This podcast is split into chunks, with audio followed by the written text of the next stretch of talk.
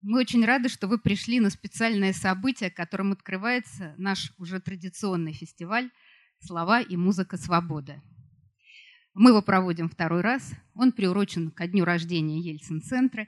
И я надеюсь, э, не только сегодня, но и завтра и послезавтра вы проведете с нами, и вам будет интересно, полезно, ну, не скажу, что весело, но во всяком случае точно не скучно. А, то, что мы открываемся таким специальным событием, э, мне кажется, весьма символически.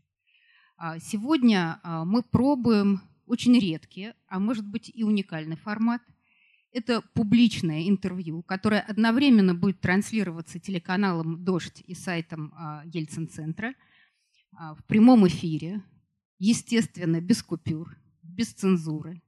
Мы работаем без предварительного сценария. Никакие вопросы и никакие ответы не согласованы между Владимиром Познером и Валентином Юмашевым, которые сегодня проведут это публичное интервью на ваших глазах.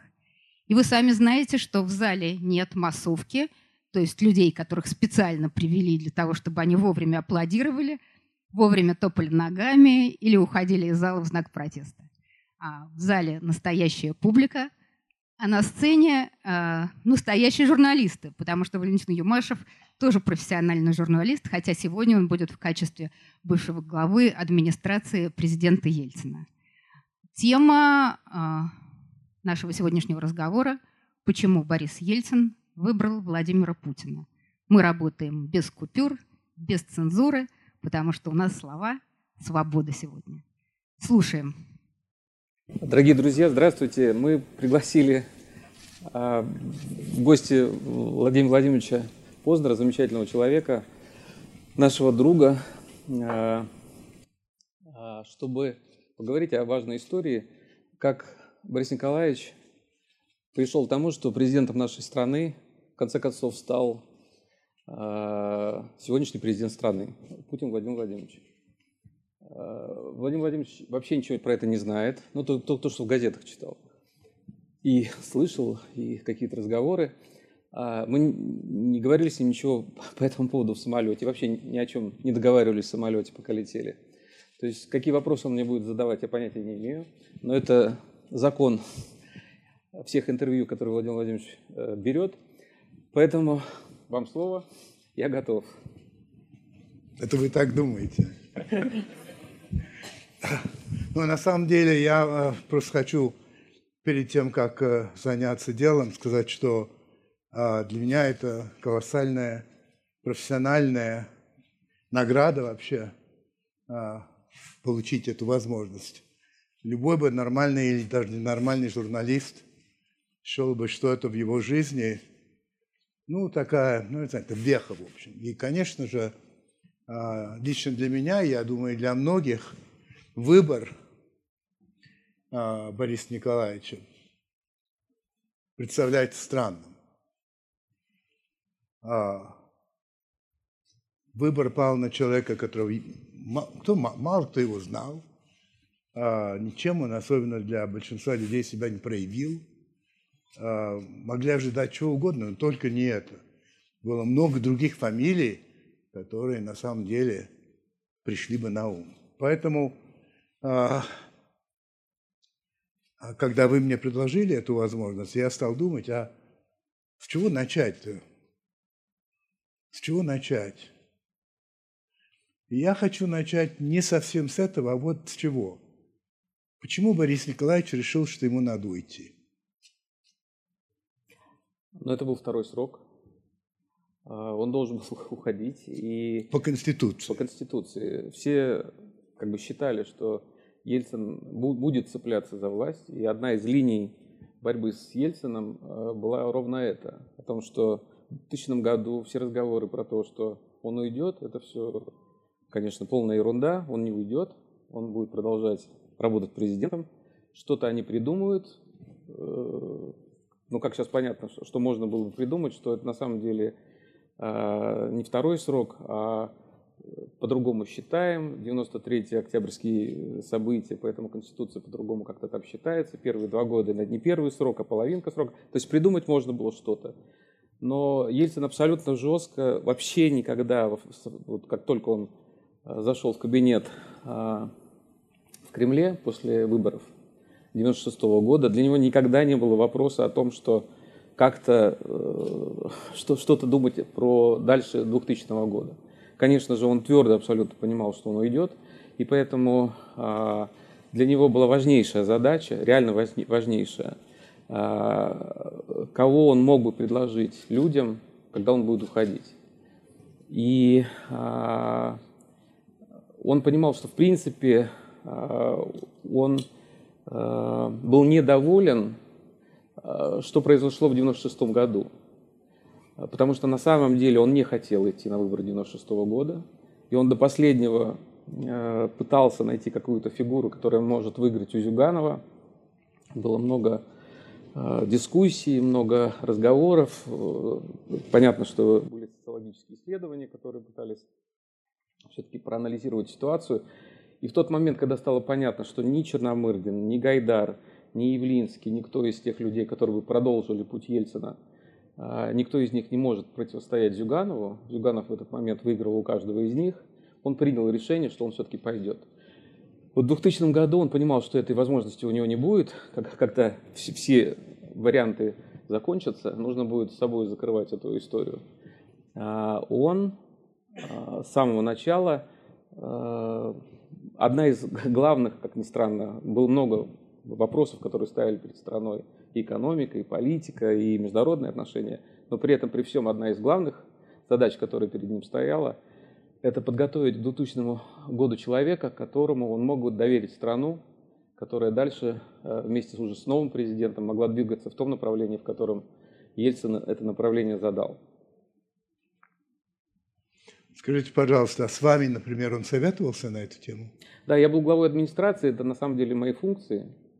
А, мы много по этому поводу говорили и э, много Э, на самом деле Ельцин слушал. Он, он меньше отвечал. Он умел слушать? Он, он блестяще слушал.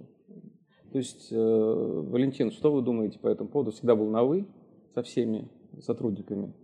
Валентин, что вы думаете по этому поводу? Какие у вас мысли вот по поводу такого-то человека? Что вам кажется, э, если произойдет вот так-то? И как бы я свой анализ свое мнение передавал. Иногда это было мнение не мое, вернее, не иногда, а опять-таки моя задача была, э, кроме своего собственного мнения, еще передать позицию администрации президента. Потому что э, ну, это был такой мозговой штаб президента. То есть анализировалась ситуация, э, допустим, условно говоря, известная история, для многих здесь она э, в глубоком прошлом, но а, она была важная, когда в 98 году, допустим, Ельцин принимал решение Черномырдина выставлять на третий срок или нет.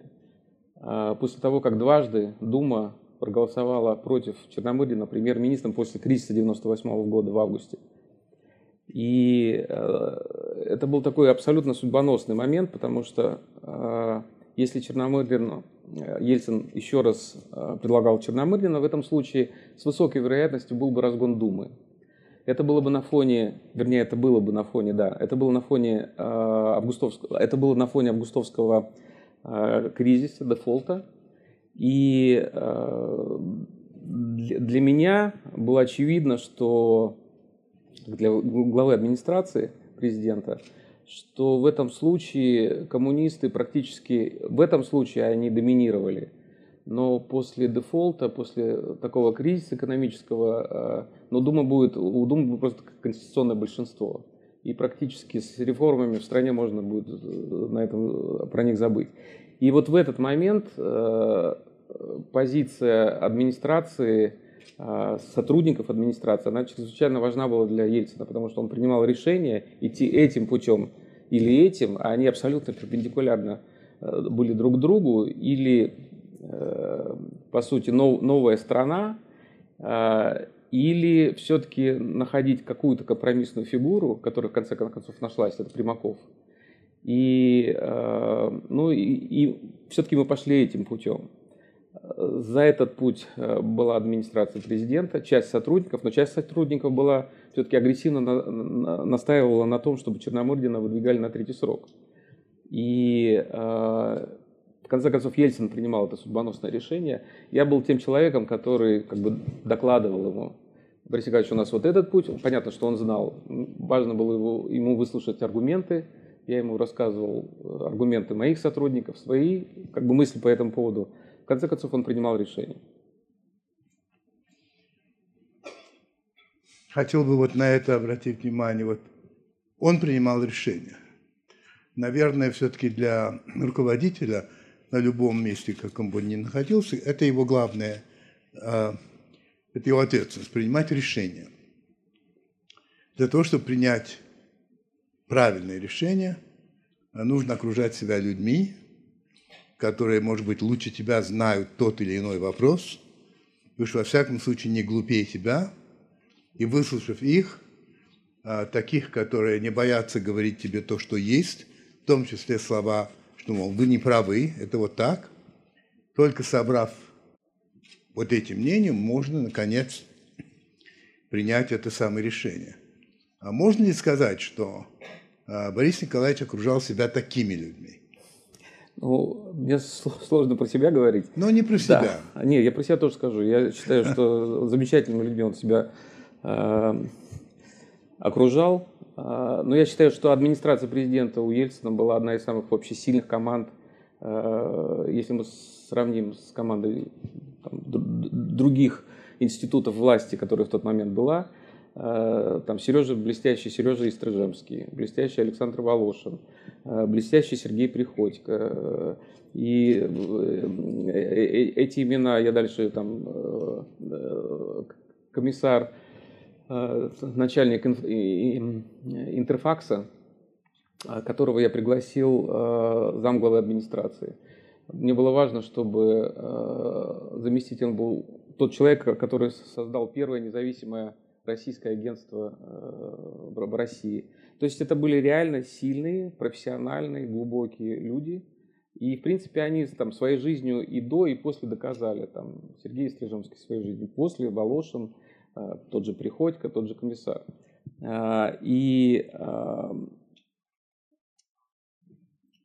понятно, что там по, по дороге какие-то, я не назову, сейчас назвал бы еще, там, безусловно, там э, Сатарова Георгия, там, Михаила Краснова, а, еще многие-многие э, другие люди. Кто-то приходил, кто-то уходил, но это все, всегда была команда очень сильных людей, которые никогда, вообще не было вопросов, чтобы э, не сказать Ельцину то, что они думают. Это было невозможно. Вы в какой степени вы были знакомы с Путиным того времени? Ну, вообще история возникновения Владимира Владимировича в администрации президента, она следующая. А, в 1997 году э, Алексей Степанович Чернобырдин, премьер-министр в тот момент, принял решение, что ему нужно как бы, перезагрузить правительство. А, он э, очень долго уговаривал Бориса Николаевича, чтобы э, в тот момент глава администрации президента Чубайс Анатолий Борисович пошел в правительство и стал первым заместителем.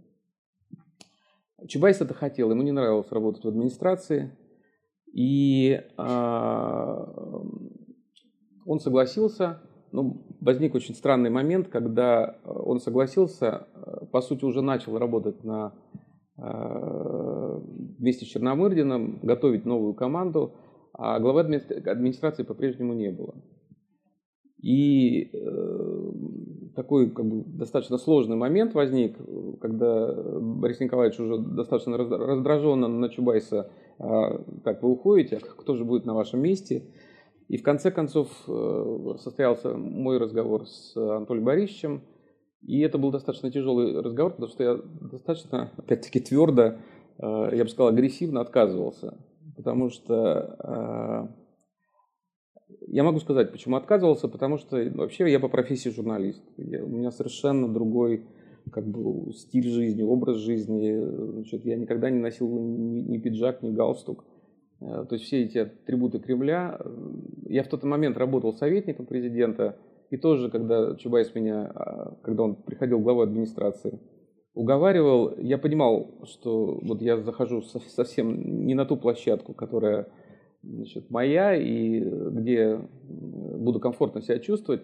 Но он сказал, что это советник, это не, не очень важно, это э, по сути ты будешь заниматься ровно тем, чем занимался до этого, значит, будешь там рядом, ты хорошо Борис Николаевича знаешь, э, какие-то вещи для, для меня, я только прихожу в администрацию президента. Чубайс очень тоже не хотел идти, и э, это было, поскольку мы его уговаривали, те люди, которые работали э, в 96 году в э, так называемой аналитической группе, э, и я согласился, потому что вот как член команды Чубайса, чтобы помочь ему. А эта ситуация абсолютно другая, глава администрации, просто кардинально. Это, это важнейшая, тяжелейшая, тяжелейшая должность. Если бы я был где-то там в стороне и не знал, что это такое, наверное, я бы, может, и согласился. Вот. Но поскольку я знал, что такое администрация президента, то э, я, придумывая, вся, придумывая всякие аргументы, все-таки э, Анатолию Борисовичу говорил, что нет, я не пойду. В конце концов, закончилось тем, чем закончилось. Я стал главой администрации. Но Чубайс увел с собой в правительство несколько человек свою команду э, Максима Бойко, Лешу Кудрина, еще несколько сотрудников. И э, ну, как бы пол администрации отсутствовало. И э, ко мне приехал Чубайс, когда мы как бы думали, вот как эти дырки закрывать. Он сказал, что есть очень хороший, сильный человек, с которым он работал в Санкт-Петербурге. Это Владимир Владимирович Путин. Вот тот момент, когда я с Путиным первый раз познакомился, это март 97 -го года. Он к вам приехал или вы к нему? А, э, Путина я представлял в администрации президента. Это было представление нового начальника, примерно вот такой же зал был. А, главное контрольное управление э, администрации президента. Э, с одной стороны был Кудрин, уходящий, с другой стороны Владимир Владимирович, приходящий, ну и в центре я, как глава администрации. Но вы как э, журналист, как человек, работавший в тогда очень прогрессивной комсомольской правде, не, не были насторожены. Все-таки КГБ не сам, в те годы, особенно уже, когда не страшно было называть вещи а, своими именами, нельзя сказать, что эта организация пользовалась доверием, любовью и так, тому подобное. Не, не, не, не, не, ну вот этой темы вообще не было. Она вообще отсутствовала. Дело в том, что это был человек, который проработал с Собчаком. Чтобы, да. То есть, э, что мне говорит Чубайс?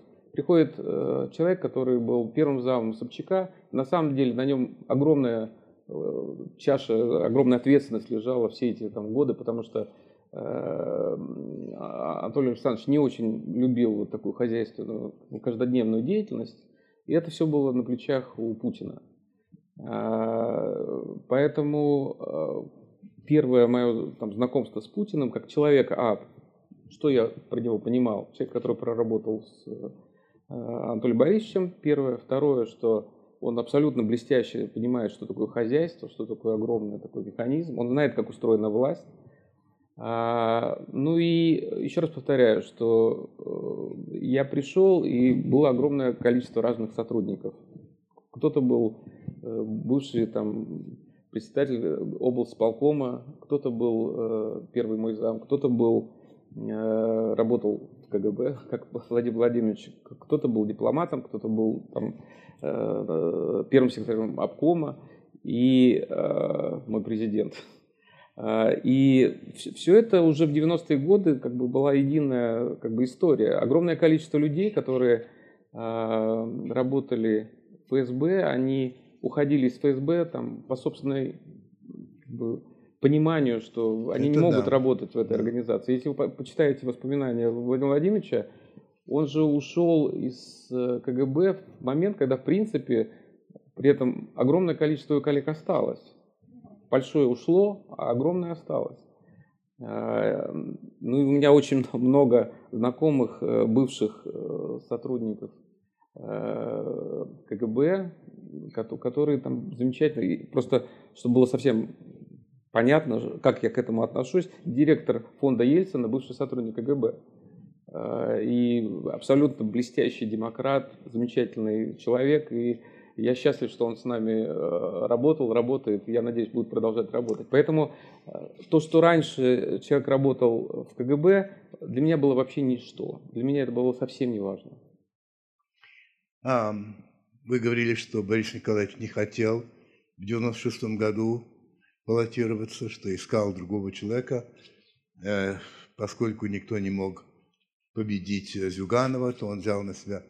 Он с этого момента начал думать о том, кто его заменит. Да, вот, э, как я еще раз повторю, одна из главных его задач в тот момент была найти человека, который э, в будущем, в 2000 году, в июле, когда должны были пройти выборы, станут, станет президентом страны. И на самом деле мы знаем несколько кандидатов, о которых а, ну, как бы и публика знала, и обсуждала. Ну, в том числе быть, Борис вспомните. Да, ну, Борис Немцов, например, известная история, да. что Борис Николаевич его даже представлял э, лидером зарубежных стран, когда они были вместе в командировке, в командировках, нет, даже не одному. И, э, и Боря, в принципе, особенно после 97 -го года, когда он вырвался из э, Нижнего Новгорода, не хотел, кстати, тоже приезжать в Москву. А, То есть его вырвали? Его вырвали, да. Он не хотел? Он не хотел. Нет. А, но, тем не менее, он стал федеральной фигурой, и э, ну, постоянно мерили рейтинги а, всех возможных кандидатов в президенты. Зюганов, Явлинский и так далее, и так далее, и так далее. И, естественно, когда Боря стал работать первым зам э, в правительстве, э, то он попал в вот списки э, замеров. И к, наверное, к осени 97 -го года Боря был на первом месте. У него рейтинг был больше 30% и он был реальный кандидат в президенты. И, в принципе, для Бориса Николаевича было в тот момент очевидно, что для него это э, кандидат номер один. И?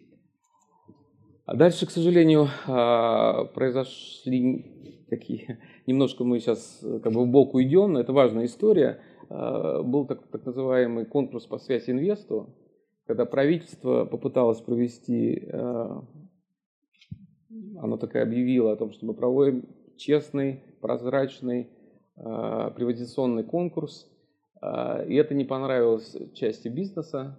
И э, дальше произошел такой, значит, такая война, так, так ее назовем, война между правительством и теми бизнесменами, которые проиграли этот конкурс.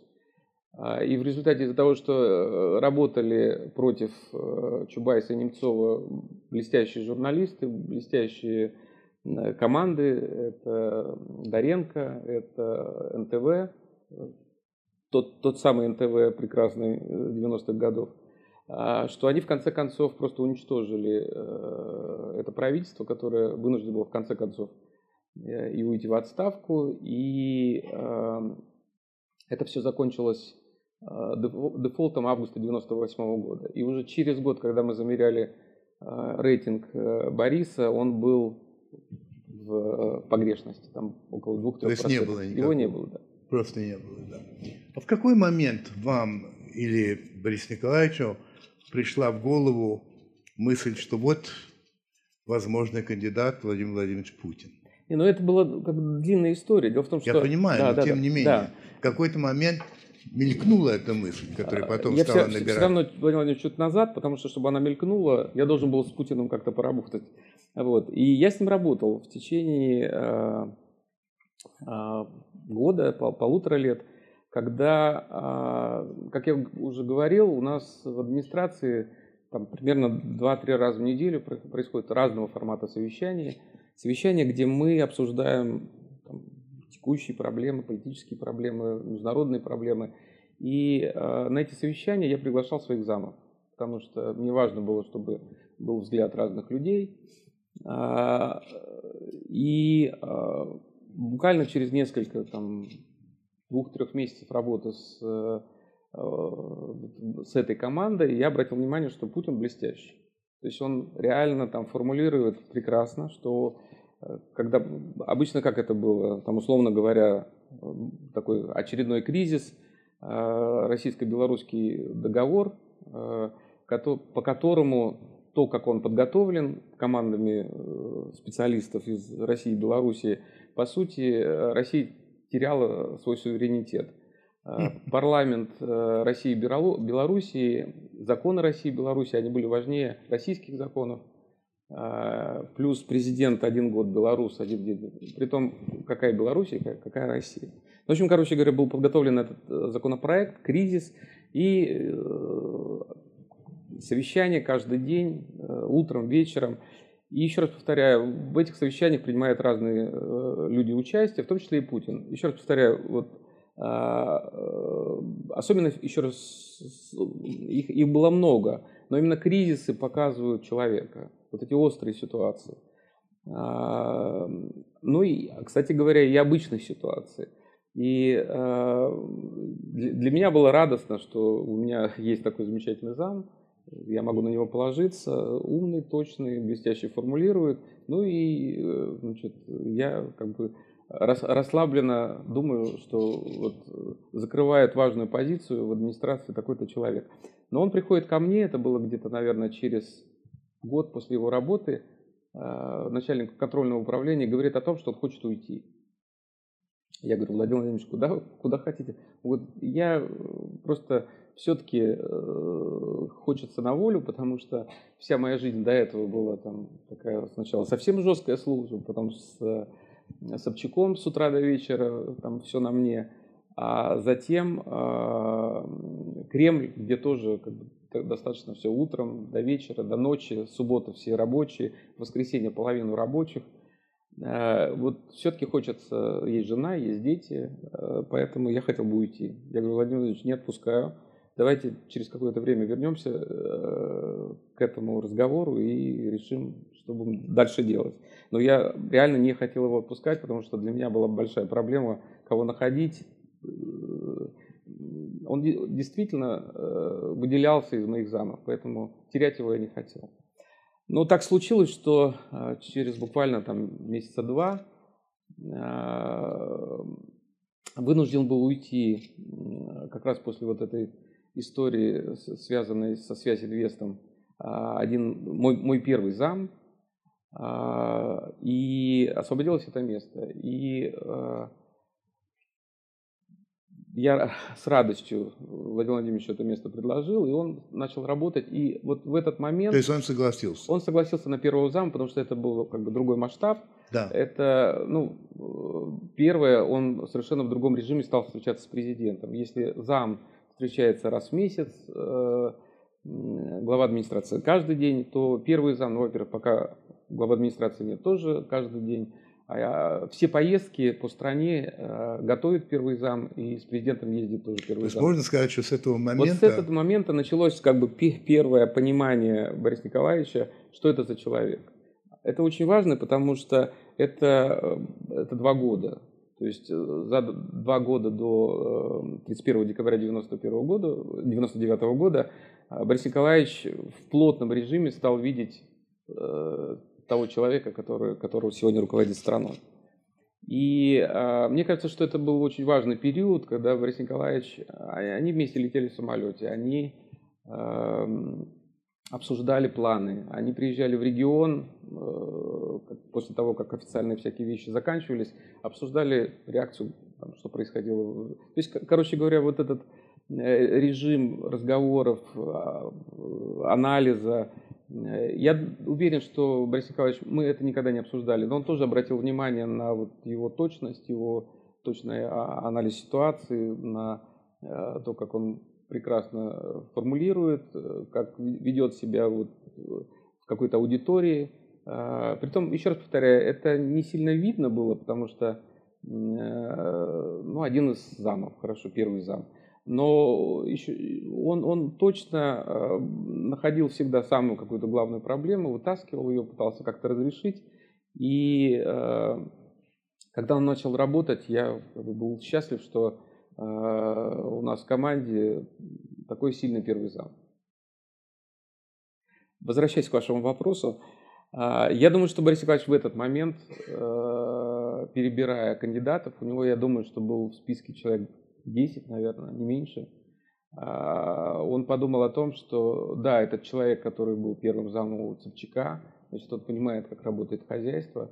Да, человек, который прошел администрацию президента и а, был сначала просто замом, потом стал первым замом. То есть человек с таким опытом, я, я его беру я буду думать про него. Я думаю, что в этот момент, когда он стал первым замом главы администрации, это 98 год, Ельцин подумал о нем как о кандидате. Он вам говорил об этом? Нет. А в какой момент вы поняли, что он рассматривает Путина именно так? Это уже был, это уже был э, 99 год, уже совсем была другая ситуация, уже он директор ФСБ, это тоже важный момент. А, назначен Ельциным. Он назначен Ельциным, да. А, и в тот момент, когда уж уходил Примаков, Борис Николаевич принимал решение, кого он делает премьер-министром. И у него было несколько кандидатов. Это был Степашин, который и стал. Это был Аксененко, который не стал. И это был Владимир Владимирович, который тоже не стал. Ну, кстати, было еще там парочку людей, которые, там, я бы сказал, в запасе стояли, потому что такая сложная история, что э, Борис Николаевич считал, что э, нельзя, э, надо все время иметь какие-то запасные варианты. Э, в тот момент он поставил Степашина и не поставил Путина. В книжке он пишет, э, понятно, что как бы физически писал это я, но в разговоре со мной, когда он объяснял мне, почему он это сделал, у меня была возможность по этому поводу поговорить, потому что мы готовили третью книжку Бориса Николаевича. И он мне сказал, что он боялся, что а, он его слишком рано заявит, а ситуация была и экономически, и политически очень сложная, и а, он не может э, как бы, свой запас э, слишком рано истратить. А, а плюс он считал, что он дает шанс э, Степашину. Если вдруг Степашин выстрелит, то он может себя проявить, и тогда можно остановиться на Степашине. В тот момент у него, я уверен, не было окончательного решения, потому что был впереди больше, чем год. Вы говорили о том, что делали замеры, когда вот разговор шел о, о Немцове, да, и что поначалу у него были очень высокие цифры, а после некоторых событий они стали близко к нулю. А делались такие замеры в отношении Путина? Нет, не делались. Не делались вообще. А не было ли опасений, опасений что ведь Зюганов-то остается? Зюганов э, есть Зюганов, так сказать. И что а, у малоизвестного всем нам а, Путина шансов-то, в общем, маловато. Не, Владимир Владимирович, там была совсем уже другая история, потому что Зюганов уже проехал, слава богу, вот, а там возник Примаков с Лужковым. Да, там да. были Такой реаль... тандем был. Да, ре- реальные ребята, которые э, ну, с высочайшей вероятностью становились э, лидерами страны. Кто-то президентом, кто-то премьером. Мы понимаем, кто, кто, кто хотел быть кем. А, и э, поэтому вот с ними-то уже надо было их рейтинги мерить, а, потому что Зиганов уже, конечно, отстал. А, но в чем, э, я не боюсь этого слова, э, мудрость Бориса Николаевича, он совершенно блестяще понимал, что за 10 лет люди устали от вот этих политиков, потому что сложные времена, вообще эпоха перемен, она сложная. И поэтому вот появление абсолютно нового человека, человека, который, за которым нет шлейфа никаких э, историй, связанных, кстати, ни с приватизацией, связанных ни с э, политическими конфликтами. То есть любой э, новый человек, но главное при этом, Ельцин понял, сильный внутренний, любой новый человек выиграет у всех этих стариков. А, что и произошло. Для него, для Ельцина был не важен рейтинг э, в момент, когда этот человек становился премьер-министром. Э, было самое важное, чтобы это был сильный человек, который в состоянии той позиции, которая у него возникла, воспользоваться. Что Владимир Владимирович блестяще сделал. Он понимал, что он рискует вообще крупно? А, Ельцин? Да. Безусловно. Не, ну конечно. Нет, ну это, это действительно... А, он считал, что приход Примакова и Лужкова – это а, мгновенный разворот от того направления, который... Обратно. Да. Ну, просто Примаков там через день ходил к... Сейчас его очень любят, слава богу. Но он через день ходил к Борису Николаевичу, и говорил о том, что надо закрывать средства массовой информации, потому что они значит, неправильно все освещают, как работает правительство, что надо закрывать э, телеканалы, потому что они э, ругают правительство и не дают нормально работать. А на что Борис Николаевич ему говорил, «А, Евгений Максимович, ну меня тоже ругают, но это, как бы, мы живем в таком времени, когда свобода средств массовой информации. И понятно, что сделал Примаков первым делом, первым делом, ну и в экономике, и в других вещах для Бориса Николаевича было очевидно, что это был бы мгновенный разворот. Но а, он рисковал, э, но это был, еще раз повторяю, очень такой э, расчет э, строгий, продуманный и в конце концов реализованный. И та команда, на самом деле, которая вот в тот момент работала в администра... администрации президента, у нас было ощущение 99%, что мы выиграем. Да, конечно, можем сделать ошибки, да, целый год впереди, в, в июле 2000 года выборы, но э, все-таки мы, мы видели э, и видим, какой кандидат, э, как на него люди реагируют. Там дело в том, что каждый в Путине увидел что-то свое. То есть эм, э, либералы увидели в нем продолжателя идей Бориса Николаевича, э, консерваторы или огромная армия, кстати говоря, там военных, чекистов, они увидели в нем бывшего чекиста. Э, люди, которые считали, что он вернет России там что-то, что нужно вернуть, вот вы увидели в нем это, ну и так далее, и так далее. Из-за того, что он был неизвестен, вот э, это был огромный плюс, э, который помог ему э, выиграть выборы. И я не говорю о том, что он действительно блестяще себя вел с людьми. Первый раз же никто не видел, как это все происходит. А, первый раз он появлялся как премьер-министр среди там, на каком-то предприятии или там, в какой-то воинской части или, кстати говоря, поехал за рубеж первый раз. Это все было первая реакция, и люди увидели, о господи, какой прекрасный парень, совсем молодой. Кстати, для Ельцина было это очень важно, чтобы этот человек был совершенно другого поколения, mm-hmm. чтобы он был э, моложе на 20 э, лет, чем сам Ельцин, чем те вот эти политики, которые пытаются прийти. И, кстати говоря, э, возвращаясь про Примакова, такая маленькая деталь, он дважды пытался уволить Путина с поста директора ФСБ. Это мало кто знает, но сообщаю. Кто ему не дал? Борис Николаевич. А, вы знаете, когда Борис Николаевич ему сказал, Владимир Владимирович, я хотел бы вам предложить, или как он ему сказал, я не знаю, но вот сказал ему, что он видит его преемником. Путин достаточно подробно описал эту историю в своей книжке от первого лица. Это было буквально за пару дней, за три дня до э, вот того дня, когда было об этом объявлено, в августе 99 э, года. Он позвал его, сказал, что Владимир Владимирович, я хочу, чтобы э, вы, во-первых, заняли пост, пост премьер-министра, а второй, я хочу, чтобы в 2000 году вы стали президентом страны.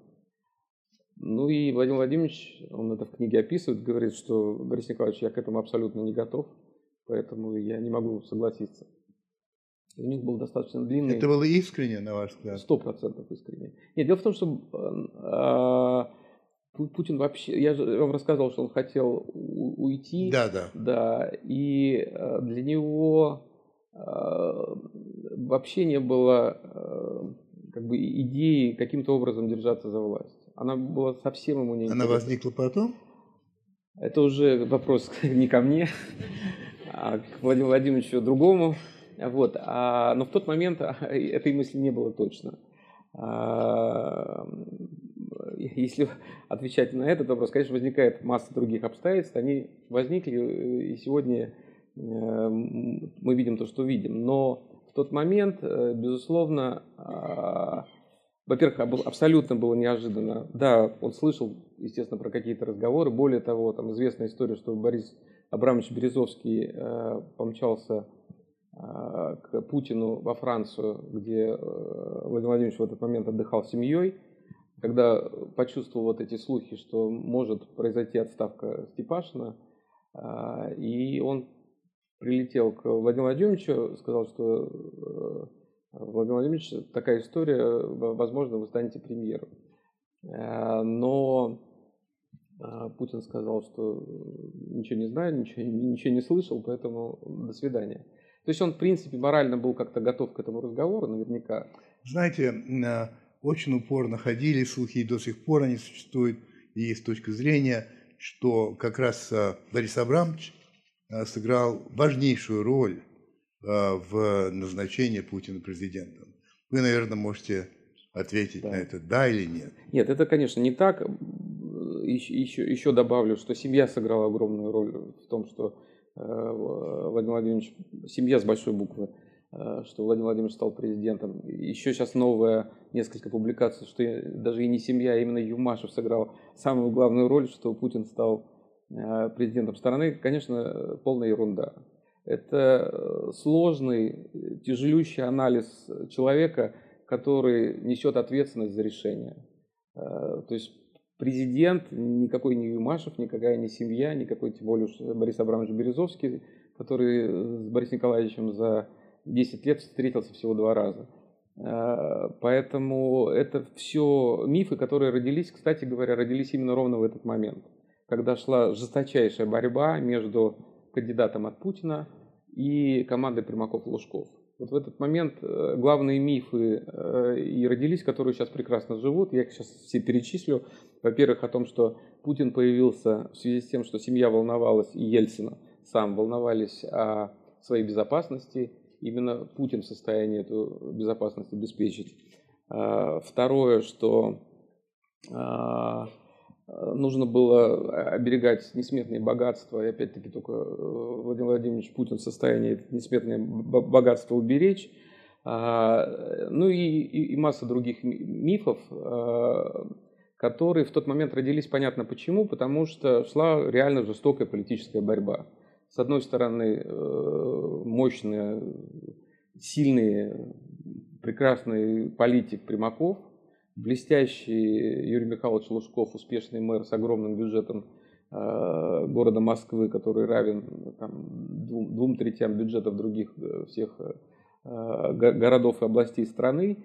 И Путин, который вообще никто, у которого 3%, и которого предлагает Борис Николаевич Ельцин, который уже уходит. И вот эта вся замечательная история о том, что либералы, мои друзья либералы, особенно обожают э, значит, обвинять Бориса Николаевича Ельцина именно в этом, в том, что он э, поставил преемника. Вот интересно, кого он поставил с тремя процентами у Путина и со своим совсем уже маленьким ресурсом. Вы знаете, что такое уходящий президент? Это, это практически человек, которому уже все сказали гудбай. Поэтому а, дальше все зависело совершенно от другого. А дальше зависело, кто будет сильнее и э, кому поверит народ, Лужкову, Примакову или э, Путину. И при этом э, шла огромная пропагандистская работа против Ельцина и его кандидата.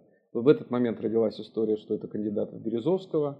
В этот момент родилась история, что это кандидат от семьи. В этот момент, момент родились все истории о том, что а, Ельцин без, без, заботится о своей безопасности, именно Путин как бы это все может э, и семья, э, значит, это все обеспечить. А, конечно, это все полная ерунда. То есть э, у меня просто совсем простой вопрос, а почему Степашин хуже обеспечит безопасность президенту, а самое главное, перед Борисом Николаевичем вообще этот вопрос никогда не стоял. Он вообще с точки зрения... Он считал и Примаков ему обеспечить безопасность, и Лужков. Для него вообще этого вопроса, еще раз повторяю, не стояло. Для него самое главное было э, поставить человека, э, так создать всю политическую конструкцию, чтобы э, эта политическая конструкция в конце концов вывела на финишную прямую его кандидата, и в конце концов народ за этого кандидата проголосовал. Понятно, что народ мог проголосовать против, и Ельцин бы проиграл. А, но то, как работала команда Ельцина и сам Ельцин, для него же это была достаточно сложная история. То есть, что нужно было сделать в этот момент? Уйти в тень максимально. А, притом газеты писали, опять-таки газеты, там телевидение, которое работало против нас, что Ельцин никогда значит, э, не сможет э, уступить свое место, что, конечно же, он вот еще 2-3 месяца снимет э, Путина и появится там пятый кандидат какой-то. А, а Борис Николаевич что сделал? Он действительно а, сделал так, что Совет Безопасности стал проводить а, Путин. Это был очень важный сигнал силовикам. Борис Николаевич не поехал на несколько важных международных встреч, отправил туда именно Путина. Хотя это была вот прям его тема, он это любил, он считал, что именно он может разговаривать с лидерами государств но он просто вот себя заставил, э, потому что он понимал, насколько это важно, и чтобы люди это увидели, чтобы лидеры западных государств э, увидели Путина. И, то есть он реально проделал огромную работу, чтобы э, Владимир Владимировича народ узнал, ну, не только народ, но и, и чиновники, и силовики, и политики, и те все, кто его не знал. Это была работа Ельцина. Он вам сказал, в какой-то момент, что он принял такое решение? Нет, он мне не говорил. А, он, а, ну, первое, я в тот момент уже не был главой администрации, его э, главой администрации был Волошин, а, и э, он, поскольку у меня с Александром Стальевичем очень близкие, добрые отношения, и мы в тот момент практически там каждый вечер общались, и с Ельциным, с Ельциным я в тот момент общался, но это все-таки такой главный важнейший, я бы сказал, политический вопрос, который он в тот момент обсудил с Волошиным, и именно он сказал Александру Сталчу, я считаю, что момент настал, и э, значит, Владимир Владимирович нужно выходить на сцену. Это был э, август 99 -го года. Скажите, пожалуйста, а почему вы решили сейчас об этом рассказать? Вдруг? Да. Э, рассказываю. Потому что, э, ну, во-первых, эм, вот эти все мифы, о которых мы с вами говорим, если вы откроете, откроете любую книжку про Владимира Владимировича Путина, вот все, что э, вот, история про семью Березовского, которая поставила Путина, про то, что Ельцина беспокоила безопасность, и именно поэтому значит, и семью без, заботила безопасность, и поэтому Путин э, встал э, на эту должность. Э, мне кажется, очень важно, чтобы даже не, ее можно назвать, наверное, зрители и наши, наши те друзья, которые находятся здесь, назовут то, что я рассказываю, как бы альтернативная история. Для меня она как бы реальная история. Я, мне кажется, чтобы важно, чтобы вот реальная история, сейчас исполняется просто 20 лет этим событиям, мне кажется, важно, чтобы реальная история была зафиксирована. С ней можно не соглашаться, можно соглашаться. Кто-то скажет, что Юмашев все наврал, чтобы непонятно, чтобы, значит, э, что, потому что Путин реально, значит, э, э, он, в принципе, дальше делал все, что хотел. И поэтому говорить о том, что семья как-то на него влияла, и значит, что, что-то мы значит, о чем-то с ним договорились, э, или Ельцин о чем-то договорился, это он все реализовал, невозможно. В чем был, была, потом вернусь к, к ответу, но в чем все-таки была правильная идея Бориса Николаевича, э, много говорят об их договор, неких договоренностях по кадрам. Да, по, да, да, да, да, да. Ни одной договоренности, а, ровно потому, что Ельцин понимал, что в момент, когда президент садится в кресле президента, вся дальше ответственность на, него, на нем. И поэтому ни по кадрам, ни по идеям, ни по э, ну, сам, самое главное на самом деле кадры, потому что кадры и, и есть в том числе идеи. Вот этих всех договоренностей не может быть, потому что дальше уже этот человек принимает все решения. И для Ельцина было очевидно, что о чем бы они с ним не договорились, это все все равно будет нарушено, потому что будут другие обстоятельства, будут новые, новые, новые ситуации возникать. Поэтому единственное, о чем попросил Ельцин Путина, это «берегите Россию». Вот эта фраза, которую он сказал, это единственная просьба была Бориса Николаевича к Владимиру Владимировичу Путину. И мне кажется, важно об этом э, рассказать, потому что э, э, мы с вами сегодня говорили про историю, о том, что все-таки, чтобы важно, там про 17 год говорили, если мы через 20 лет посмотрим, что в 1937 году в России, в Советском Союзе говорили о 17 годе, Э, то понятно, что говорили не то, что происходило. Э, я не говорю, что сейчас вот так сильно э, описано так в бок и так, ну, скажем, моя оценка несправедливо описаны 90-е годы, но это не удивительно, потому что прошло 20 лет. Но очень важно, чтобы те участники событий, которые все-таки присутствовали, что произошло в 2017 году, а, они описали эти события. И в 90, 80, когда началась перестройка, в конце 80-х, в 90-е, все-таки история 17 -го года, 18 вообще история России была описана благодаря именно тем воспоминаниям, которые а, были оставлены людьми, которые участвовали в тех э, событиях февральской революции, лета 17 -го года. Поэтому, мне кажется, в 2019 году э, правильно вспомнить, что произошло э, в 1999 году, через 20 лет. Э, и рассказать, как на самом деле происходили эти события, это важно зафиксировать. И все-таки вот как бы то, что с вами мы сейчас поговорим, этот кусок истории, он уже будет в мире, в жизни, везде. Поэтому я считал это важно.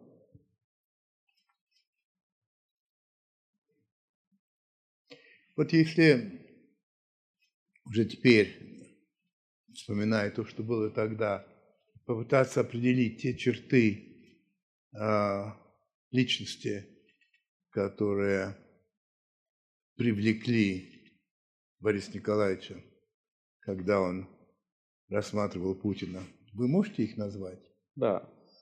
Мне кажется, для него было важно несколько вещей. Первое, он а, видел в нем а, человека, который продолжит его реформы. То есть те реформы э, либеральные, э, реформы, связанные с э, рыночным путем, которым пошла Россия, что Путин будет эти реформы, реформы дальше продолжать, и вот это, от этого магистрального пути он не свернет. Для Бориса Николаевича было важно, что это человек другого поколения – для него, я как уже говорил, это была очень важная позиция. Он считал, что э, вот это поколение людей, которым э, в 91 году было там по, по 45, по 50 лет, они должны уйти. Вот нельзя Россию оставлять на этих людей, которые слишком много из советского себя взяли, и должно прийти поколение людей, которым было там в 91 году по 25, по 30 лет. И а, для него, конечно же, было важно а, сила характера. То есть э, он в нескольких ситуациях, э, которые происходили в их взаимоотношениях, а, как бы видел какие-то элементы. Ну вот я, например, эпизод один расскажу, но важный на самом деле. Я уверен, что э, Борис Николаевич, когда принимал решение, он это, это как бы помнил. Э, происходит э, звонок, я глава администрации, и звонит Путин, Валентин Борисович, мне надо срочно подъехать к вам. Он подъезжает, говорит, что вот я только что разговаривал с Евгением Максимовичем Примаковым, это 99 год. 98 э, осень. И э, Евгений Максимович попросил, чтобы я следил, значит, как директор ФСБ, дал команду следить за Явлинским. За? За Явлинским, Григорий Алексеевич. За Явлинским. За Явлинским. Потому что он агент империализма, Госдепа, значит, т.д. Вот идет на выборы, за ним надо следить. Вот. И я, как директор ФСБ, считаю, что это абсолютно недопустимо. А, если такая же позиция у а, Владимира Владимировича, э, у Бориса Николаевича Ельцина, я сейчас же пишу заявление об уходе, потому что я считаю, что мы уничтожим ФСБ, если она будет заниматься вот такими делами. Мы уже занимались, КГБ занималась когда-то этим и превратилась непонятно в какую организацию, поэтому я считаю, что э, пускать ФСБ в политику абсолютно недопустимо. Поэтому, еще раз повторяю, я готов уйти в отставку, если такая же позиция у президента страны. А, я сказал Владимир Владимирович, на сто процентов уверен, что у Бориса Николаевича не такая позиция. Примаков это предложил от, от своего имени, а не позиции власти. Поэтому я, конечно, с Борисом Николаевичем переговорю, но уверяю вас, что Ельцин ни при каких бы обстоятельствах такую команду не мог бы дать. Ну, естественно, так и произошло. Это, кстати, к вопросу о том, э, хочет, хотел э, Путин быть по власти или не хотел. Если бы в тот момент, а он реально не понимал, потому что Примаков в тот момент действительно там, становился такой мощной фигурой, и вполне мог Ельцину говорить, давайте там присмотрим аккуратненько за Явлинским, вдруг какие-то контакты. Э, и э, уверен на 100%, э, Путин в этот момент подал заявление об уходе.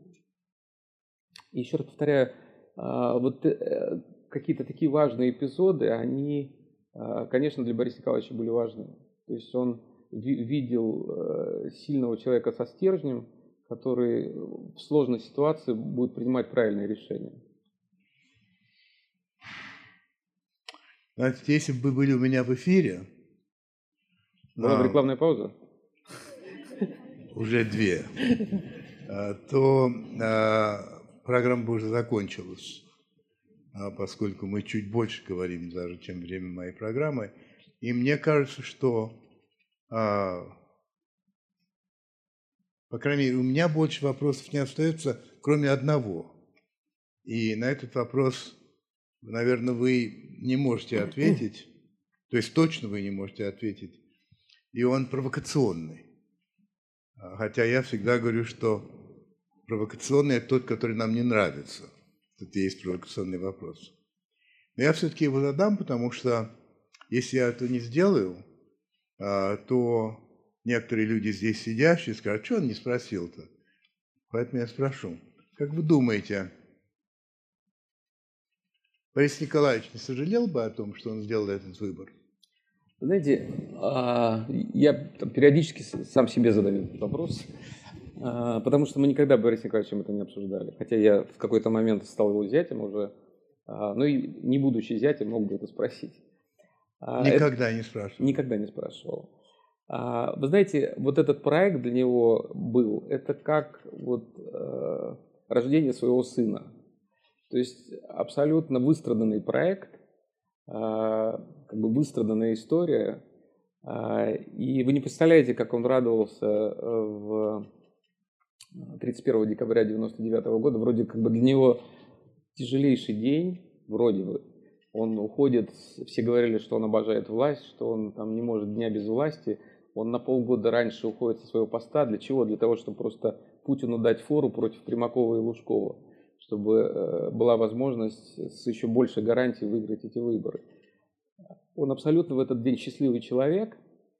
И, кстати говоря, если вы посмотрите, что, а, какие законы принимала как бы новая Дума, э, которая э, выборы, кстати говоря, прошли. Мне кажется, важный еще вопрос, знаете, какой, почему все-таки 31 декабря? А, а не июнь, а не июль 2000 года. А, потому что а, все-таки э, вот полгода для Бориса Николаевича были очень важны. И вообще для Ельцина было очень важно, что он ушел ровно в срок. что он вот весь, э, то, что положено по Конституции, все он это сделает. И он э, просто себя, по сути, вот, меняя, меняя свой характер, уничтожая свой характер, наступая на горло собственной песни, он уходит за полгода, потому что для него вот Путин был так важен, потому что ему была очень важна вот эта победа. И а, в принципе, там что произошло? Там были выборы а, в Думу. А, выборы Думы в декабре 1999 года, и э, те партии, которые Путин поддержал, они выиграли у всех. То есть он поддержал единство, он поддержал СПС, и э, проиграла партия Лужкова-Примакова, проиграли коммунисты, набрали примерно там на 15% меньше, чем ожидали. Да. И э, Борис Николаевич понял, что вот в этот момент, когда вот эта как бы волна под выборы, которые выборы удачные, результат блестящий, Путин, именно Путин победил. Ни у кого не было ощущения, что э, победил СПС или единство. Именно потому, что Путин поддержал СПС, СПС победил. Именно потому, Путин поддержал единство, единство победило. И дальше вот э, стоять, э, быть президентом и мешать Путину как бы двигаться дальше, он посчитал невозможным и ушел. Но, возвращаясь уже к вашему вопросу, а, я уверен, что вообще этого вопроса не возникало у Бориса Николаевича во время первого срока, потому что то, что э, те вещи, те реформы, которые были сделаны, они были абсолютно там, важнейшие для, именно для э, либеральной России, для демократической России, для реформирования России. Бюджетный кодекс, налоговый, налоговый кодекс, э, те вещи, которые Ельцин не мог провести через э, Думу, они были приняты именно во время первого срока Владимира Владимировича. Вообще, как бы движение капитализму или к рынку, оно, оно как бы было забетонировано именно в первый срок э, Владимира Владимировича Путина.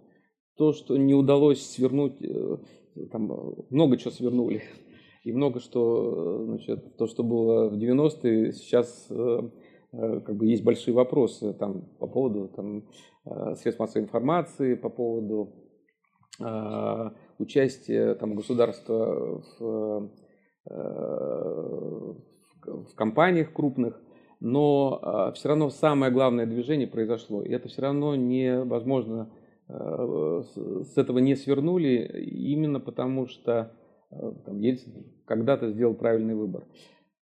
Я думаю, что, конечно же, какие-то вещи его там смущали. Более того, мы знаем даже одну публичную вещь, когда был гимн, и Борис Николаевич первый единственный раз, больше он никогда этого не сказал, Э, никакие вещи он не обсуждал. Э, он сказал, что он против этой идеи. Ну и Владимир Владимирович ответил, что он с уважением там относится к позиции Бориса Николаевича, но это все-таки уже обычный гражданин, как и э, многие другие. Вот. А я думаю, что для Бориса Николаевича, конечно, было какие-то вещи он переживал, какие-то он считал, что неправильным, но они встречались достаточно часто с Владимиром Владимировичем. Это были сначала совсем раз в месяц, наверное, потом чуть пореже, раз в квартал, а потом только по праздникам, это уже там второй срок.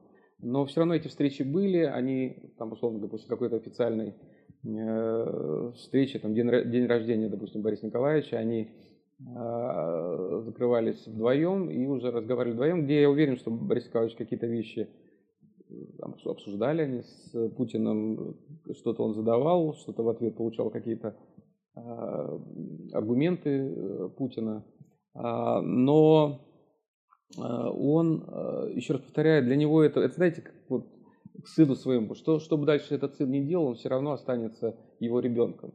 То есть уже выросшим, уже делающим какие-то ошибки, уже какие-то вещи я бы уже сделал, конечно же, по-другому, но вот этот выросший сын уже делает то, как считает это делать необходимым. И э, Ельцин, конечно же, понимал, что Путин будет делать именно так, как он считает необходимым. Просто э, Путин, за, за, э, Ельцин закладывал Владимира Владимировича именно в, те вещи, которые он считал, что будут незыблемыми, а в том числе и движение к рынку, которое, на мой взгляд, сохранилось, безусловно. Ну, э, вопросник Пруста я вам задавать не буду. Мы же не в э, программе. Нет, мы не там. Не там, да. Поэтому я думаю, что... Можно... А мы, наверное, ну, вопрос это само зала, собой. Да. Я считаю, что в первую очередь э, пришедших задавать свои вопросы, если какие-то есть неясности, потому что в конце концов для меня важно было все-таки понять, как это произошло и почему. И точно как это было, а не так, как рассказывали мне ну, разные люди, в том числе и Борис Абрамович Березовский, но и не только он. А я удовлетворен. Я э, картину эту понимаю, для меня это понятно. Но я уверен, что в зале есть желающие задать вопросы. Я не знаю, есть ли люди с микрофонами. Да, да, есть. Есть, да. Ну тогда я, я бы не хотел быть в роли того, кто говорит, а вот так, что, так сказать, где руки есть, там, пожалуйста, прошу вас. Ну и когда будете задавать вопросы... Да, Нет? Ну, просто да, скажите, Кирилл вы. Шулика, значит, вопрос э, такой. Вы просто как бы знакомы с Путиным тем, то есть, ну, начало, так сказать, э, его работы в Москве, и сейчас э, тоже, в принципе, знаете его, ну, может быть, хуже, но тем не менее. Вот исходя из вот этих ваших знаний, вы считаете, он сам э, после вот этого своего президентского срока уйдет или попытается еще остаться у власти? Добрый день, Кирилл. Я думаю, что если вы спросите Владимира Владимировича сегодня, с уверенностью на 99% он скажет, что в 2004 году он уйдет. В 2024, да. Да-да.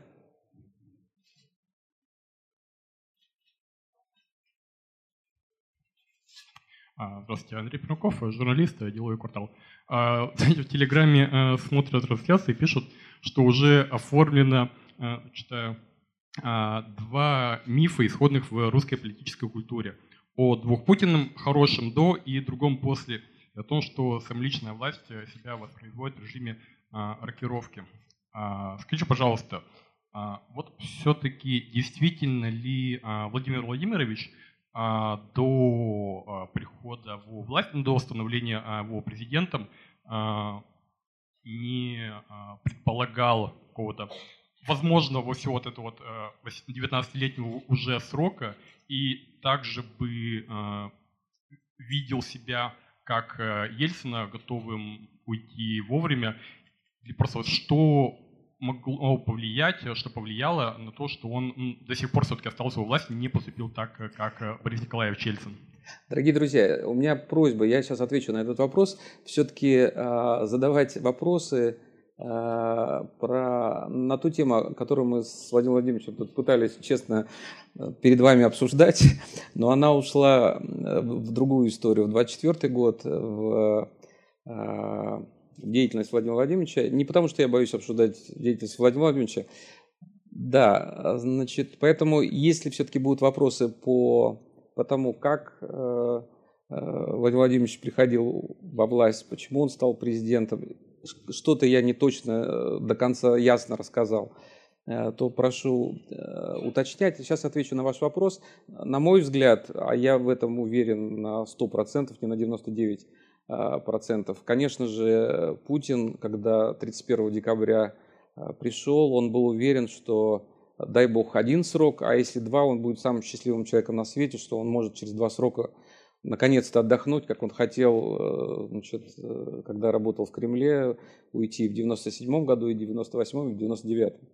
Э, поэтому для него была задача отработать сначала первый срок, потом второй, но, конечно же, потом возникала ситуация некая новая, и в 2008 году он принял решение, что премьером станет Медведев, он станет премьер-министром. Поэтому еще, еще раз отвечая на ваш вопрос, он, конечно же, не собирался быть у власти 19 лет. Для меня здесь никаких сомнений нет.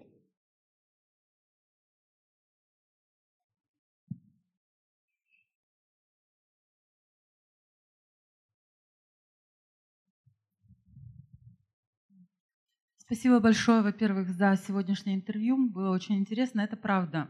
У меня вопрос. Могу я Владимиру Владимировичу задать вопрос? Конечно.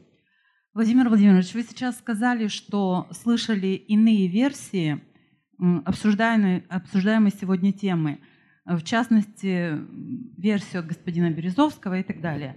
Вот версии от Березовского и прочих людей совпадают между собой или все были различные? Ну, в разной степени. Дело в том, что э, с некоторыми из этих людей я был знаком хорошо. То есть часто довольно виделся и подолгу разговаривал. И в частности так случилось с Березовским, с которым особенно я как-то сблизился, когда он был уже не тем Березовским, а был в Англии. И э, когда я там бывал, то подолгу мы с ним разговаривали. Вот. А, пожалуй, что те люди, с которыми я говорил, а, помимо него, придерживались другого взгляда. А, его, ну, вот эта история, что он, ну, как по-английски называется, kingmaker, то есть он тот, который делал короля. Я думаю, что ему это нравилось очень, идея, но другие придерживались друг, другого мнения но они придерживались каждый своего или чьи-то мнения все-таки совпадали? Совпадали кое-какие мнения, да. Извините, я не представилась, меня зовут Наталья. Но вы знаете, я вам скажу такую вещь, как я как журналист, когда мне рассказывают какие-то вещи, а, мне всегда говорят, это не для публики, или это можно разговаривать. Я вам говорю, если я вам что-то говорю, значит, вот мне было сказано, что, пожалуйста, если мне говорят off the record, да, то есть не для публики, значит, я ничего не говорю, иначе мне перестанут рассказывать. Благодарю вас. Пожалуйста. А, здравствуйте, э, меня зовут Умников Антон. Валентин Борисович, знаете, такой вопрос? Все здесь присутствующие помним то знаменитое обращение э, Бориса Николаевича к стране 31 декабря, когда он говорит «Спасибо, я устал, я ухожу». А, ну, соответственно, понятно, что будет представление это он э, дает это, э, обращение где-то в 12 по, по Москве, да, по-моему, если не ошибаюсь. Да. Соответственно, все мы понимаем, что будет обращение Бориса Николаевича, ну, новогоднее именно подбой курантов, и обращение преемника, ну, Владимира Владимировича.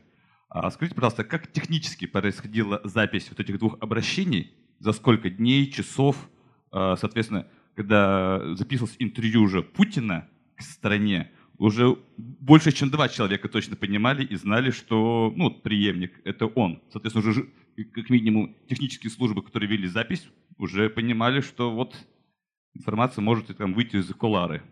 Как технически происходило? На самом деле, я считаю, что 31 декабря 1999 года это совершенно блестящий э, сериал. Но вообще, на самом деле, вот приход Путина, я бы на месте э, хорошего режиссера и хорошего сценариста сделал бы э, историю, потому что она прямо ее просто не оторваться было бы. Потому что, ну, вот как бы маленький эпизод, как происходила запись э, видеообращения. Борис Николаевич обычно записывал э, свое новогоднее обращение за день, за два. В этот раз это было, по-моему, за два дня, 30 или 29 декабря. Притом, конечно же, Борис Николаевич уже все знает. Он уже поговорил с Путиным, уже понятно, что будет происходить 31 декабря. Э, но он пишет новогоднее обращение обычное. Э, приезжает группа из Останкина. Значит, он честно его записывает. Э, Дорогие друзья, там, с Новым годом. Спичрайтеры тоже пишут то обращение, которое 31 декабря должно выйти. А никто ничего не знает. И вдруг в самом конце, когда Борис Николаевич записал, он встает и говорит, ужасно я все записал, все мне не нравится, будем писать 31 декабря новое. Телевизионщики в полном ужасе, говорит, вы что, у нас эфир, у нас первая трансляция идет, Владимир Владимирович лучше знает, на Камчатку, видимо, часов 12. А, когда, когда мы запишем? Он говорит, 8 утра или в 7, сейчас не помню. А, и дальше все, значит, приезжают 31 декабря в 7 утра, и в этот момент о том, что будет происходить, знает буквально 4 человека. Это а, Волошин, глава администрации, президент страны Владимир Владимирович Путин, а, будущий, президент нынешний Борис Николаевич Ельцин, Татьяна Борисовна, дочка Ельцина, которая здесь находится, значит, пять нас, и я. У каждого как бы свои роли. Э, кто, кто что должен делать, потому что совсем мало народу. Простите, я вас перебью. А Наина Иосифовна знала? Наина Иосифовна в этот момент уже знала, потому что шестой человек. Потому что это тоже в, в, в этом фильме это был бы тоже замечательный эпизод, когда а, Борис Николаевич прощается с Наиной Иосифовной, Наина Иосифовна ничего не знает. И Татьяна, а, значит, как бы уже э, помогая Борису Николаевичу, шепотом могут, папа, невозможно, чтобы мама ничего не знала. А, значит, Борис Николаевич какую-то паузу делает, а, значит, э, обращается к Найне Осени и говорит, «Э, Найна, я сегодня ухожу в отставку. Садится в машину и уезжает. Вот. Что там с Найной Осенью дальше происходило, это в ее книжке можно прочитать. А, дальше рассказываю, что происходит. Э, входит э, группа, и ее запирают. Они не знают, что их запирают. А они думают, что сейчас все будет нормально. А дальше э, Борис Николаевич читает вот это знаменитое обращение новогоднее, которое здесь в музее можно послушать. А, и я беру кассету, и вместе с Костей Эрнстом, который тоже значит, был на этой записи, мы садимся в машину и с этой кассеты едем в Останкино. А бедная группа сидит до 12 часов, и значит, до эфира ее не выпускают. Но при этом надо честно сказать, что люди, которые присутствовали на записи, они реально заплакали во время этого обращения. А, потому что ну, они с Борисом Николаевичем были много-много лет.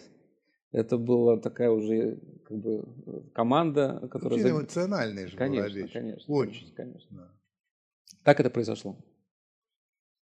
А второе интервью, у нас был жесткий очень тайминг по этому дню. Э, Путин записал э, это обращение, э, если я не ошибаюсь, в часа 2-3 после своей встречи с силовиками.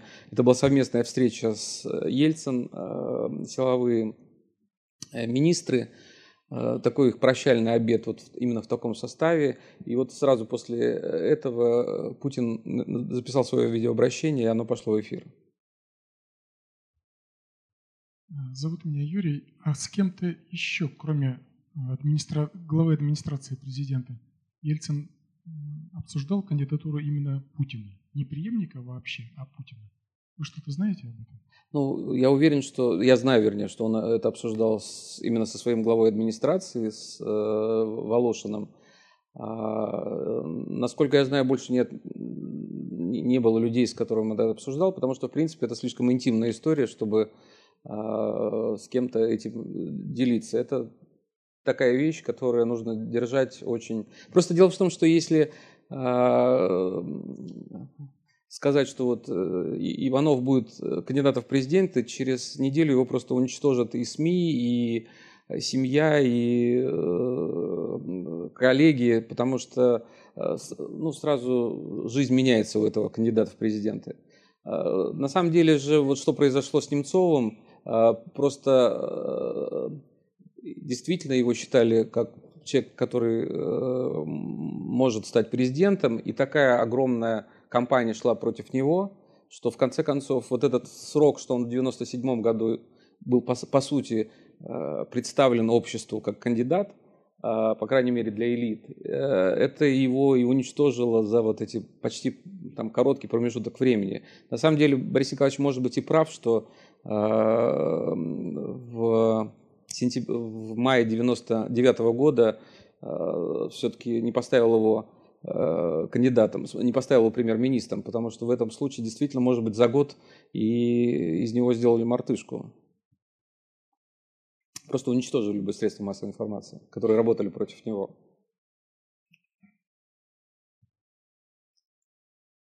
Да-да.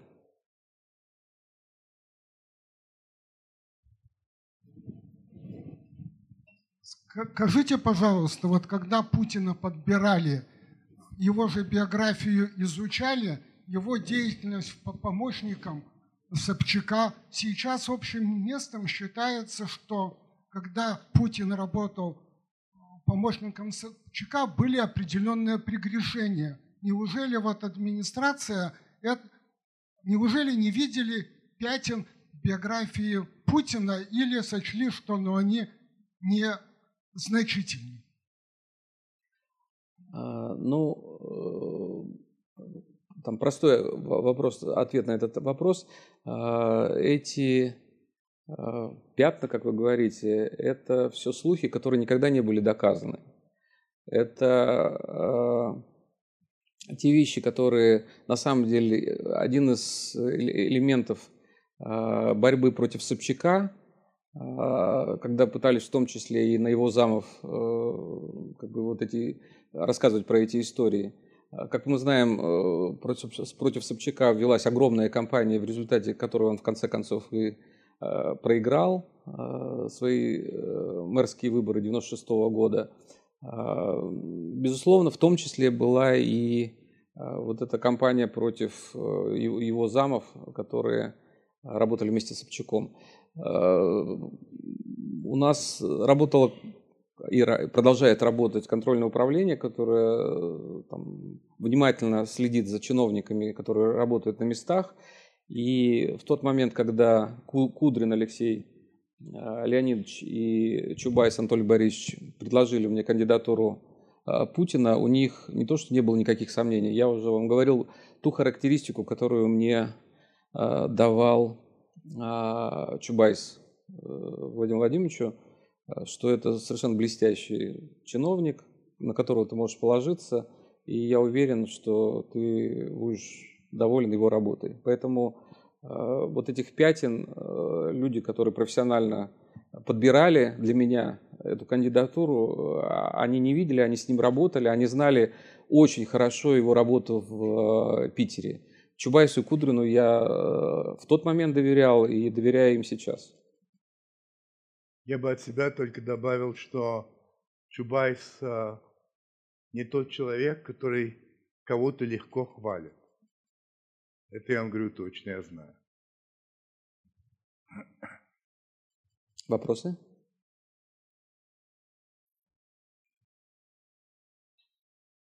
Э, добрый вечер, у меня простой вопрос, э, даже шаблонный. Меня зовут Павел.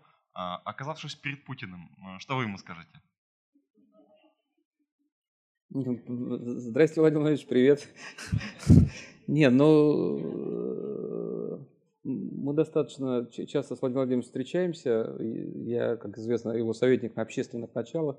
Я стал советником Сначала Борис Николаевича, когда ушел с главы администрации, потом вот Владимира Владимировича, э, затем э, Дмитрия Анатольевича и сейчас э, опять Владимир Владимировича. Поэтому и с Дмитрием Анатольевичем, и с Владимиром Владимировичем у меня там периодические встречи происходят, и на самом деле это, в общем, разговор старых товарищей, я бы сказал так. Коллег, которые там проработали в 90-е. А, естественно, э, бессмысленно э, для меня в сегодняшнее время там, влезать в какие-то политические советы для Владимира Владимировича, потому что у него есть своя команда, у него есть свои советники, у него есть свой глава администрации, с которым он готов обсуждать и обсуждает все вопросы. А в общем, это Э, такой э, встречи, я бы сказал, таких ветеранов 90-х. Вот, потому что а, нам есть что вспомнить, есть о чем поговорить. Э, и, ну, к счастью, наверное, для, для меня Владимир Владимирович со мной продолжает встречаться. Наверное, э, мне было бы грустно, если бы в какой-то момент он перестал это со мной делать.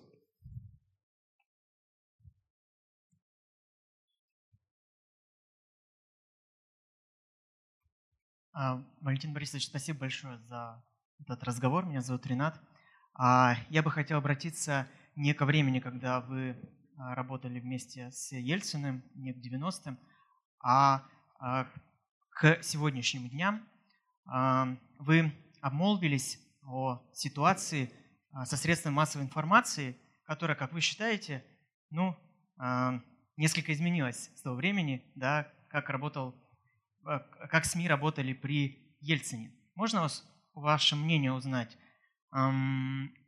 что именно вам не нравится в сегодняшней ситуации отношении власти, путинской власти и средств массовой информации, и э, каким-то образом вы пытаетесь изменить эту ситуацию в ваших, как вы сами сказали, нередких встречах с Путиным. Спасибо. Ну, э, тут важна предыстория. Дело в том, что э, я вам говорил о 99 э, годе, когда шла такая жесткая очень политическая борьба против Ельцина и таким образом против его кандидата. И именно в этот момент все главные мифы, которые там существуют о 90-х годах, и в том числе о Ельцине, и о так называемой его семье с большой буквы, а, именно в этот, в этот момент они и возникли. Против Ельцина в тот момент работала совершенно блестящая машина а, во главе с а, медиа-империей Владимира Александровича Гусинского. Талантливые ребята, которые прекрасно свое дело знали. И они знали, на какие точки надо как бы, нажимать, какие вещи надо там, формулировать, чтобы люди в это поверили. И а, поэтому возникли все эти вот истории про... Э, им было важно дискредитировать президента, и таким образом дискредитируется автоматически его кандидат. Поэтому возникла история про то, что там, семья э, имеет несметные богатства, в том числе замки, самолеты, пароходы и все такое прочее. Специально за этими замками гонялись по миру их снимали и рассказывали, что вот там дочь президента Ельцина там живет, хотя она, в общем, э, никогда, понятно, в этом доме не жила и не предполагалось жить. Просто такая маленькая деталь а, к нам, когда мы уже с Татьяной э, стали мужем и женой, к нам, э, когда народ ехал в гости, ехал не туда, где мы на самом деле жили, а в то место, которое описывал канал НТВ и там газеты, которые принадлежали Э, Гусинскому и Лужкову на, на Никольную гору. У нас был некий там, у Татьяны был некий дворец, который на Никольной горе. Вот все ехали на Никольную гору, а мы жили в другом месте. Ну, в общем, короче говоря, масса была э, как бы вылета на президента, на его близких. И, конечно же, э, Наина Осина жутко переживала по этому поводу. Понятно, что Борис Николаевич внутри как-то это все переживал, но виду не показывал. Но а, эм, для, для Владимира Владимировича, на мой взгляд, это был там прекрасный урок, что а, значит, э, наши средства массовой информации, которые а, ради своих политических целей готовы э, совершенно спокойно фальсифицировать э, ради своих интересов, в том числе и там, жизнь президента, и его близких. А, и поэтому там почему было достаточно легко э, там, зацепиться э, за НТВ, что произошло. Они взяли огромный кредит в «Газпроме». Кредит, если я не ошибаюсь, около 700 миллионов долларов. А, и понятно, что если вы не можете отдать долг государству, по сути, «Газпром» был государственная компания, то вы очень легко подставляетесь. И именно поэтому «Газпром» мгновенно, там, буквально через там, пару лет ушел как бы, и стал ну, управляться «Газпромом» и той командой, которая, которую Кремль посчитал правильно, чтобы она управляла НТВ. С Первым каналом было совсем просто, потому что 51% принадлежал государству всегда. И то, что Борис Абрамович Березовский э, как бы управлял этим каналом, это была добрая воля государства. А, поэтому в момент, когда э, Владимир Владимирович принял решение, что э, канал наносит ущерб государственным интересам, интересам страны, он принял решение, что каналом должны управлять другие люди, и Борис Абрамович Березовский был отстранен от управления каналом, и другие люди стали заниматься Первым каналом. Я считаю, что безусловно у страны должны быть независимые средства массовой информации. И у меня нет никаких сомнений, что в конце концов мы вернемся к тем временам, когда у нас, наверное, один канал будет государственный, там, условно говоря, канал России, а другие каналы будут акционированы, и у них будут частные, частные хозяева, которые будут давать свои оценки текущим событиям. Это, безусловно, произойдет, у меня нет никакого сомнения по этому поводу. Потому что это просто как бы историческая э, роль СМИ. А, а они не могут быть государственными. Можно я задам да. еще один вопрос? В 96 году, а, до выборов президента, всякие Э, зондажи показывали, что в принципе может победить Зюганов. И рейтинг э, Бориса Николаевича был невысоким. А, и тут я прошу меня поправить, если я ошибаюсь. А, было принято решение, а, и в этом принимал участие и Березовский, и не только он, что не пускать на экран Зюганова, а, по возможности мочить, а, и, с другой стороны, поднимать, а, поднимать рейтинг, поднимать значимость, уважение и так далее Ельцина. И что люди, которые должны были быть журналистами, не заниматься этим, потому что это не журналистика, это пропаганда – на самом деле рьяно за это взялись, преуспели.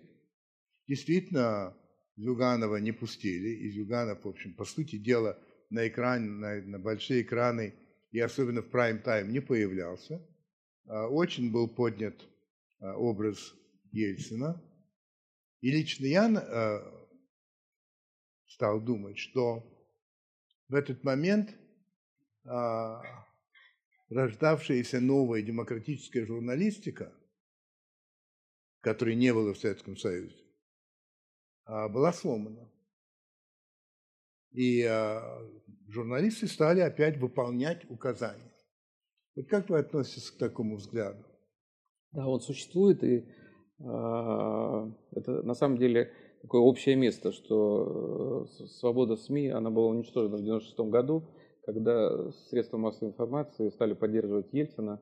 Ну, во-первых, э, э, Зюганов был везде, потому что был достаточно э, строго прописан закон о том, что невозможно Зюганову было не дать место на Первом канале, на Втором канале, на НТВ.